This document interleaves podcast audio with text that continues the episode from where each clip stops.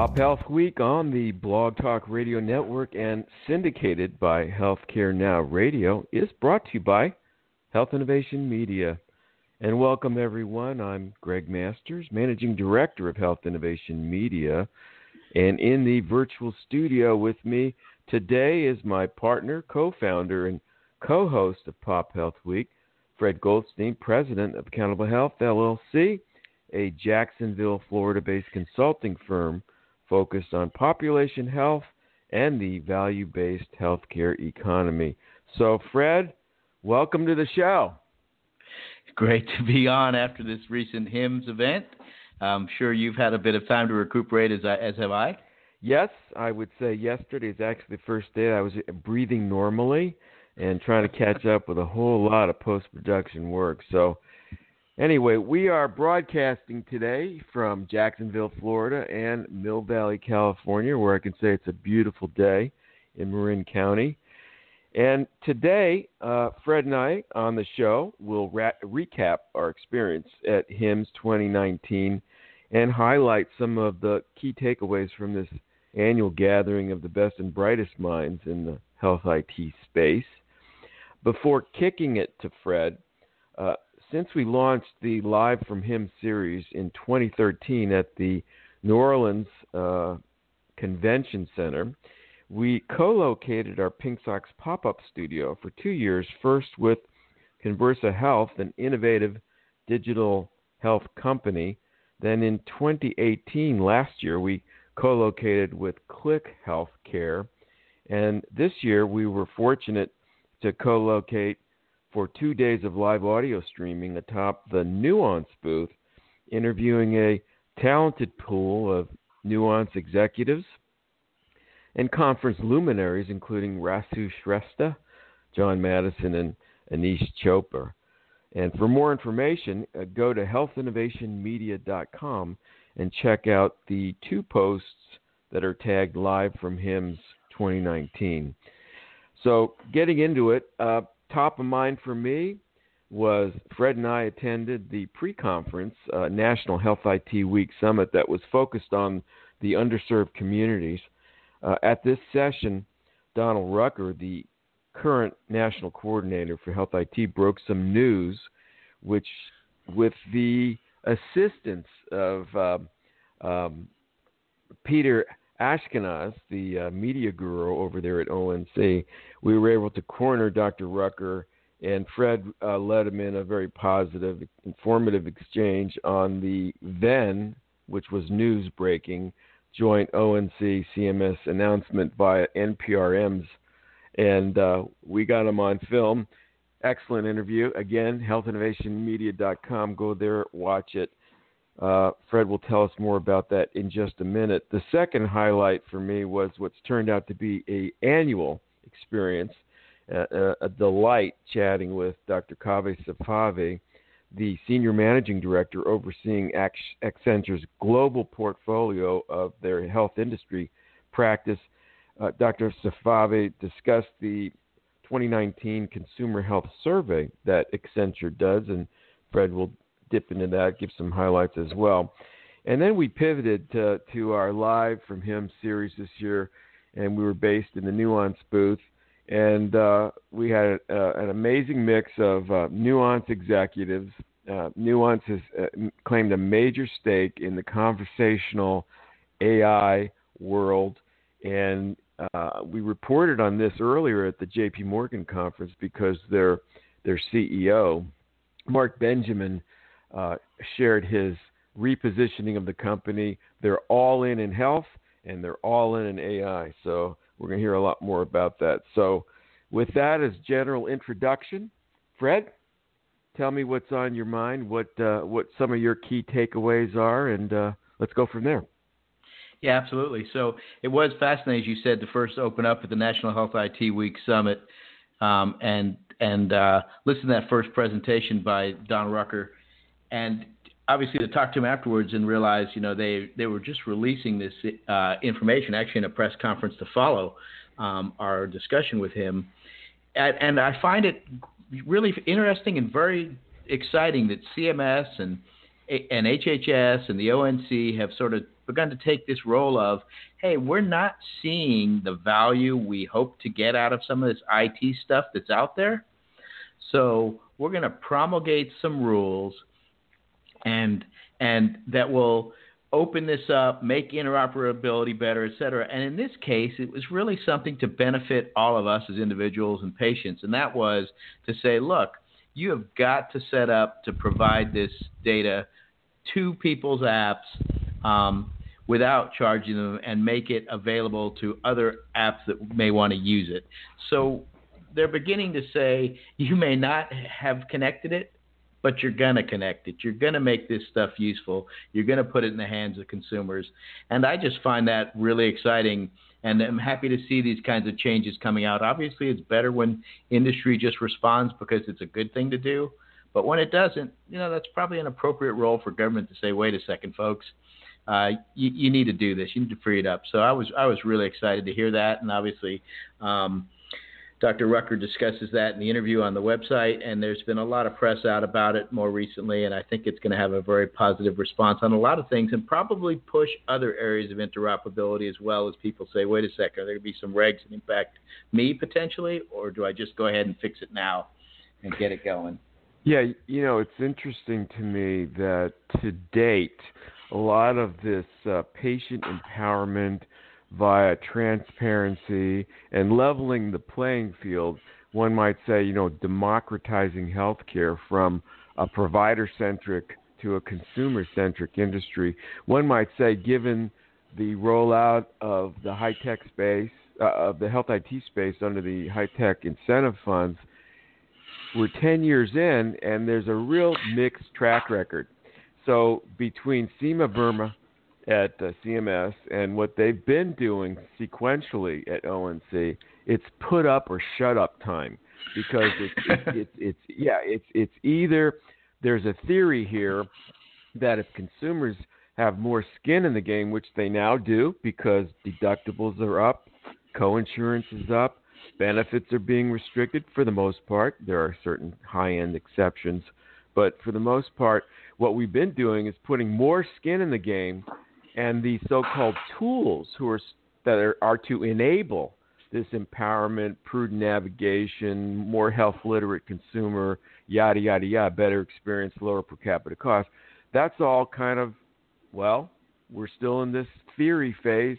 Let's see if this will happen. So the regulators are stepping up. Yeah, I think you nailed it. It, you know, it really is about Um, this, as you point out, there's this disconnect between, hey, we as the consumers are, have to begin to make these decisions because clearly there's a lot more money at stake at, in most people's pockets today around healthcare, yet not have the tools. And so this is great stuff. Just as you point out, I think that was right on target. Right on. The, the, the next area that you mentioned, which, as you said, it's always a pleasure to talk to Doctor Kaveh Safavi at Accenture. Um, Just so insightful across so many areas. Every time I've talked to him, I always I always learn something. And obviously this new survey again, which is about consumers, which sort of fits with the prior uh, thing we just discussed, is that the they they did a survey on consumer interest in digital health and how they look at the healthcare system, and have clearly identified that that now that we have all of these digital technologies out there across the rest of our life, whether it's the ability to purchase things or to uh, watch movies when we want, or to schedule and buy, a, buy something, schedule a ticket, pick your seat, airlines, those kinds of things have not necessarily gotten into healthcare yet, but there's clearly a drive by the consumer, according to this survey, uh, to say, we want that, we're going to demand that. And as, as uh, they pointed out in the study, it, it does vary by age groups. Uh, Certainly, the uh, younger millennials are really expect, expecting this stuff, but the, but even the um, folks in the thirty-five to forty-five year old range are used to this now and are demanding these kinds of services from healthcare and expecting them as convenience makers and things they're looking for.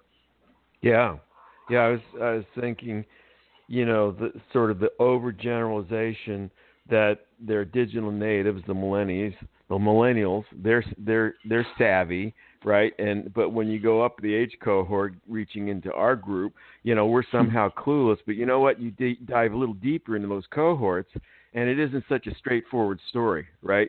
So tech is central to the theme. And the first bullet that that summarized uh, on the blog that you, you mentioned is uh, this is profoundly significant. One half of the respondents in the U S use non-traditional healthcare services, and one quarter use digital non-traditional means to access healthcare. So these devices and platforms are de facto gatekeepers, trafficking utilization of healthcare services. And even more worrisome is the general medical community is losing half of its share to alternative healthcare practitioners, because most traditional medicine practitioners, they shun holistic health, non-traditional care, you know, that the chiropractors and the others are sort of going after whole hog. So half of their market's at risk, and a huge emerging sector is really using those people as gatekeepers into the general acute care marketplace. Yeah, I also found it interesting when I asked them, you know, what does he think this is going to have, you know, as these outside uh, organizations begin to come into healthcare with these newer technologies, you know, thinking about Amazon or, or some of those groups like that. And, you know, he really thought that these newer technologies, you know, we always try to figure out, is any of this stuff going to take costs out? And I think that was the question we were going to walk around H I M S S with during the conference. You know, does your, does your product take some costs out of the system? And he said, this is really about meeting a consumer's needs and solving a problem that's not necessarily a cost type of deal, so that it's going to require something else to remove some of those costs from the system. And that sort of led into the second thing we discussed briefly, which was an article he, uh, that Kaveh was quoted on in Forbes magazine, in which he was discussing A I, and obviously a hot topic, hot at H I M S S. Everyone's talking A I, machine learning. And at this, it, while everyone's jumping on it, there's obviously some areas of concern there uh, regarding, you know, databases used for machine learning, et cetera. But the one area Kaveh was pretty clear on that could help was, was in terms of efficiencies. And in this case, he specifically discussed this idea of the E M Rs that were put in. Doctors have to access that and type their stuff in, and the staff's typing stuff in, et cetera. And, uh, And it's created this inefficiency that he said was about ten to fifteen percent, which he then talked about some, you know, in essence, this concept of developing a tool that would, uh, a platform in the office that would record everything said and using A I convert it to the appropriate language to be placed into sections of the chart, such as an order or uh, um, a note or a assessment or a diagnosis or even a billing code. And um, and I thought that really made a lot of sense. And when he was talking about that, obviously we'd been in the Nuance booth where we'd just seen something exactly like that, um, that they were demoing out for the first time, I believe. So I, I do think that A I really does have a lot of potential in that whole area of efficiency of systems, maybe less so in this fearful area that physicians are involved in, which is, oh, it's going to take my job, although there's obviously some truth there as well. Yeah, I love the bullet. This report, it's just, it's great. I mean, go to the website, click on the link of this consumer health survey. This is a pretty powerful graphic. Who has a primary care physician? eighty-five percent born between twenty-eight and forty-five. Baby boomers, eighty-four. Gen Xers, seventy-six. Millennials, sixty-seven. And Gen Z, born nineteen ninety-seven and onward, just a little over half. Wow. Fascinating. You know what would be interesting to see on that one is go back to the days you and I would have been the equivalent of a Gen Zer. And yeah. Did you have a primary care doctor? You know, um, I've been, knock on wood, relatively fortunate uh, with my health. Uh, I tend to, you know, I don't have the best mm-hmm. diet, but I generally have shied away from lot, lots of sugary stuff, stopped drinking soda. Maybe thirty years ago, always did water with a little splash of juice. So I've been relatively healthy, and yeah, I've I've I've, I've had for the most part employee-sponsored coverage, but I rarely engaged with the healthcare system. I yeah. I knew a lot about nosocomial infections and what's called iatrogenic medicine, uh, and I tended to shy away from. Uh, you know, it was, if I had to go, I had to go. But generally speaking, yeah, the doc, and oftentimes it was a business relationship there, and we were friends. But right. I didn't access the system much, so I tried to stay away. Yeah, and so the, my point there is, me too. So, you know, when I was in the twenties, I didn't have a primary care doctor either. And but what I think is fascinating when you think about that is I would be willing to bet you that the ratios may be about the same for who had primary care doctors. But given the new technologies, the Gen Zers can access the system, and so they do. But we just didn't see anybody. Right. You know, so it may, it would be fascinating to take a look at it and say, you know, is it what was that number you gave for Gen Zers with a primary care doctor? It's just a little over fifty percent. Yeah, so it's a small, you yeah. know, so was it the same when we were that age? It could be, but I think now, well, dang, I can just open up my phone and get a telemedicine consult. I don't need a primary care doctor. And they do that. So perhaps they're actually getting better access now with the same ratio. Exactly. And a lot of the structural impediments that once stood in the way of these virtual care technologies are sort of falling by the wayside as adoption keeps increasing. So, you know, bottom line, Uh, the impact of technology to empower and democratize the healthcare experience cannot be denied. It's just here to stay. So it's yeah. like, and Kaveh said, you know, it's ours to lose, guys. and, and by right. ours, he means the legacy healthcare operators. So it's a warning and an right. opportunity.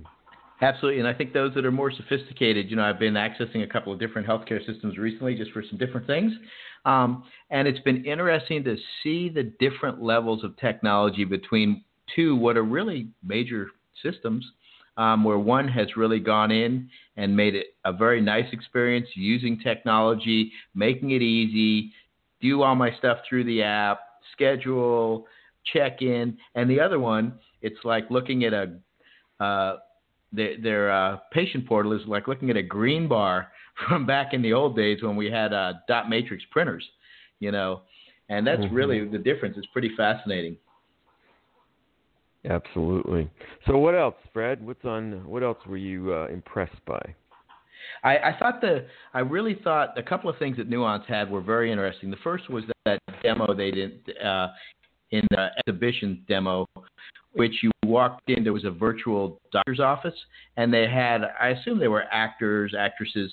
Um, one was a patient, and in walks a physician, orthopedic exam, and the physician says, hey, Dragon, or something, and Dragon turns on the speak, and it just starts verbatim taking in the text. At the same time, they were showing a screen in which it, the A I was taking that text and converting it to be put into the chart.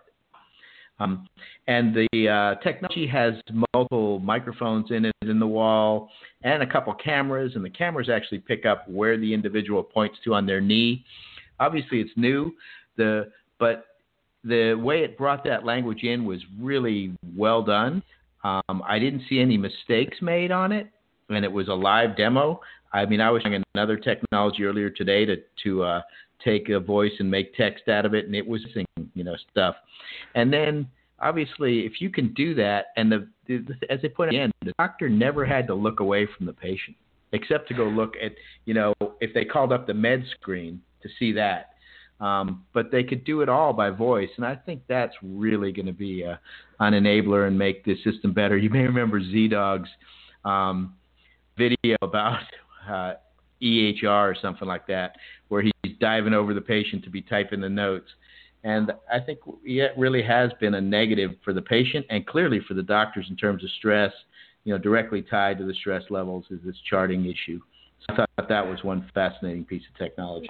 So uh, I was not fortunate enough to get to experience that experience room at Nuance, but it, it sounds like what it is is natural language processing with deep learning, deep machine learning analytics that's converting it into text and and inserting it into the E M R. Is that is that what you're yeah, saying? Yeah, exactly. And they, they have it done for orthopedics, and I can't remember how many you know, hundreds of thousands of records they had transcribed to create the database to build the A I off of for orthopedics. And then, as I said, it drops it into the chart. They they, they had three of the major E H Rs uh, already done. I think it was Epic, Cerner, and one more. And, um, you know, as the physician said, okay, we'll do a follow-up. Uh, I want you to get P T, and it pulled up P T, and, you know, it puts the order in for that. It actually came up with the diagnosis codes, so you could file the claim. Very, very slick stuff. Cool. What else, Fred? The other one I thought was interesting also at their booth was this idea of uh, taking, you know, the radiologists are typically sitting back in their office. They've got their voice recorder. They're looking at the image. You know, they dictate their description, their assessment, you know, all that, and send, and, uh, send it off. And this one actually is like, think of a storefront for machine learning algorithms. And so, as you know, there's a ton of machine learning algorithms and A I being being uh, targeted at imaging and image analysis. There's a company here in Jacksonville, N L P Logix, that does some good work in that. Obviously, a lot of companies are focused on that. And what it did was, when you pulled up the image, let's say it was you were looking for cancer in the lungs, it would show you on the left-hand side a series of machine learning algorithms that you could pick from, and it would have the price on there. So if you want to run it through, let's say, N L P Logix algorithm or Mayo's algorithm or some other company's algorithm, you would pick that. It would run it up against that machine learning algorithm in the image, and then take the output from the machine learning algorithm and pre-populate your notes and assessment. And then, obviously, the, the radiologist could look at that and say, that makes sense. No, I need to adjust this. I want to do that. And then, bing, send it off. So uh, fascinating way to kind of create almost a storefront for machine learning algorithms to be used in an imaging context by radiologists. You know, it's it's so patently obvious to me that voice is such a central solution here. As we sort of tour the periphery with, you know, whether it's Siri or, you know, OK Google or, or you know, Alexa, it's pretty obvious how these things, these listening devices are learning, adapting. All these black box algorithms are running and are actually figuring these things out. It's just hard to believe that the day of drop-down menus and keying in manually, keying in data is going to be with us for much longer, especially with physician burnout, workload issues, you know, dissatisfaction pretty much at all points in this continuum of care. Uh, it's, it's just inevitable. So I, I think Nuance is placing their bets in the right place, and certainly sounds like they've got a leg up on the tech. Yeah, I, I, exactly right. You know, as you were talking about that, I was thinking of Seema Verma's statement that we're going to get rid of the fax machines by, what was it, twenty twenty or something like that. And uh, obviously, you know, that's that's a pretty sad statement. And when you're right. talking about we're actually keying stuff in and we're going to move to this, right. we're still faxing in some cases. Right. Oh, my right. gosh. right. We're a little slow in healthcare, but that's not news to anyone. Yeah, yeah. Right, right. Yeah. Fascinating. So one of the other stories that sort of uh, I read a couple of days ago that's kind of been making the rounds through a bunch of us folks looking at healthcare was in ProPublica, and it was titled Health Insurance Hustle. Behind the scenes, health insurers use cash and gifts to sway which benefits employers choose. And it was a really well-written article pointing out some of these major health plans and the amounts of money or gifts or other things they use Uh, to get brokers to sell their policies. Obviously, it's not a surprise to you or me, per se. We've seen this for a while. But to see it come out, um, and I actually co-published with N P R uh, about this, it's just, it was great. And to see the numbers in here, you know, as they said, uh, sell more, enroll more, get paid more. You know, brokers can power up and earn up to one hundred fifty thousand dollars per employer group. And for many employers out there, companies using brokers, they probably don't understand this. You know, one of the reasons the brokers will recommend switching between various health plans was because suddenly they're going to get a big old kicker from the sec- the one they switch to. And uh, to have this start coming out, I think, is going to be helpful for the industry and hopefully change some things. So, you know, you and I are pretty close with our colleagues in the in the employer space. Uh, Uh, Brian Klepper is an example, what you're doing at the Health Value Awards and so on and so forth. Mm-hmm. But uh, I don't know that it, this is a, a function of not necessarily looking, but my sense is that there's not much representation from that community at HIMSS. Am I missing something? No, I think you're right. I don't know that they're necessarily there. Um, and, you know, oftentimes brokers aren't the really truly understanding how healthcare works. That's part of what's trying to get done with the Health Value Awards and obviously the Health Rosetta by Dave Chase, where he's uh, uh, providing uh, training and certification for brokers so they can begin to understand this stuff. Uh, but obviously broker and, and many other things actually in choosing uh, plans and benefit design and et cetera. But I think the issue is interesting is this is about brokers who are obviously commission-based by the health plan. Right. But I've also seen this in terms of consultants. And the way the consultants spin it is they'll tell somebody, oh, well, we expect next year's your health plan will grow, let's just say, cost you ten percent more. And then at the end of the year, it comes in by eight. And they talk about how they did such a great job controlling your costs. But they've set the number the year before because they knew that number was beyond what it was going to take to do it. And so so they've sort of in, I've seen this happen a couple of times in annual reports. They've sort of set up the employer who they, who the thinks the consultant is working on their behalf to have a winning hand no matter what happens. Um, and so I think it's important for employers to begin to look at their brokers and, and honestly discuss, what are you getting? What are you bringing me? Um, Do you have a relationship? Are you getting paid by somebody over here to recommend that service? Right. Just a good, well, you good know, thing to do. Uh, so I don't know if they're there. We just didn't see them, but they're, they're all over the FinTech group, you know, and, and uh, well, I haven't been to that health conference, H L T H. Uh, mm-hmm. There's big time financial and broker prep, uh, representation there. So in our uh, remaining minute and a half or so, um, tell us a little bit about that, the C V S experience and what you noticed that they reported there. Is it good, bad, or sideways? Oh, yeah. So interestingly, C V S is obviously figuring out how they're going to work with Aetna, et cetera. And as part of this, they're trying to create a storefronts that are much more of a chronic care management delivery system. Now, whether or not this will work, I think is still up in the air, but they're talking about putting in multiple exam rooms, dietitians, respiratory therapists, lab, et cetera, and have sort of a concierge thing. I think at the end of the day, the key is if they link it up, you know, as we've talked about in the first of the show, if they create the interoperability, share that data, push it out, become a part of the system, I think it's probably going to be a good idea for people to be able to just go in and access this stuff. Anywhere you can access it, different people need different ways. Uh, any way you can do it, tech, location, pharmacy, doctor, whatever, I think is helpful if it's linked up and not just hanging out there by itself. Well, just the concluding thing that C V S uh, forecasts adjusted earnings from six dollars and sixty-eight cents to six dollars and eighty-eight cents per share. That's below the seven dollars and forty-one cents per share analysts polled had expected. So that must say something about the operating performance. Right. It took an A P on one of their companies. Yeah, they may have a long-term plan, and, and they shared some of that at, at J P. Morgan. But, uh, we're, we'll, well, Fred, I want to thank you. There you have it. And, and just a clarification on the C V S Health earnings.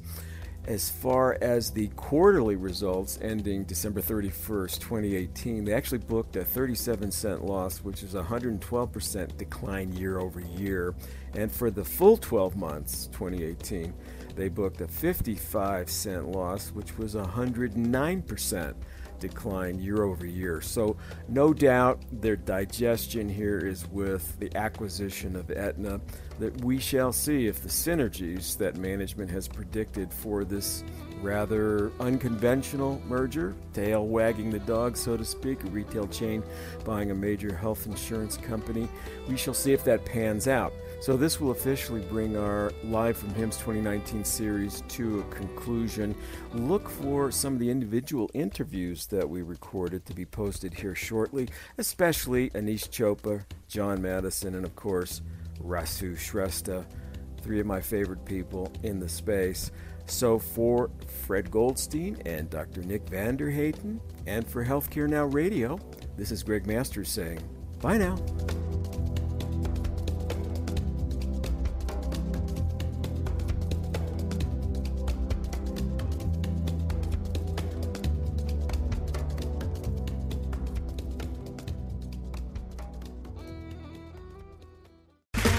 Okay, round two. Name something that's not boring.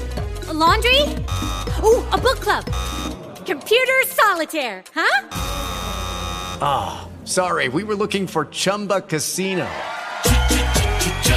That's right. Chumba Casino dot com has over one hundred casino-style games. Join today and play for free for your chance to redeem some serious prizes.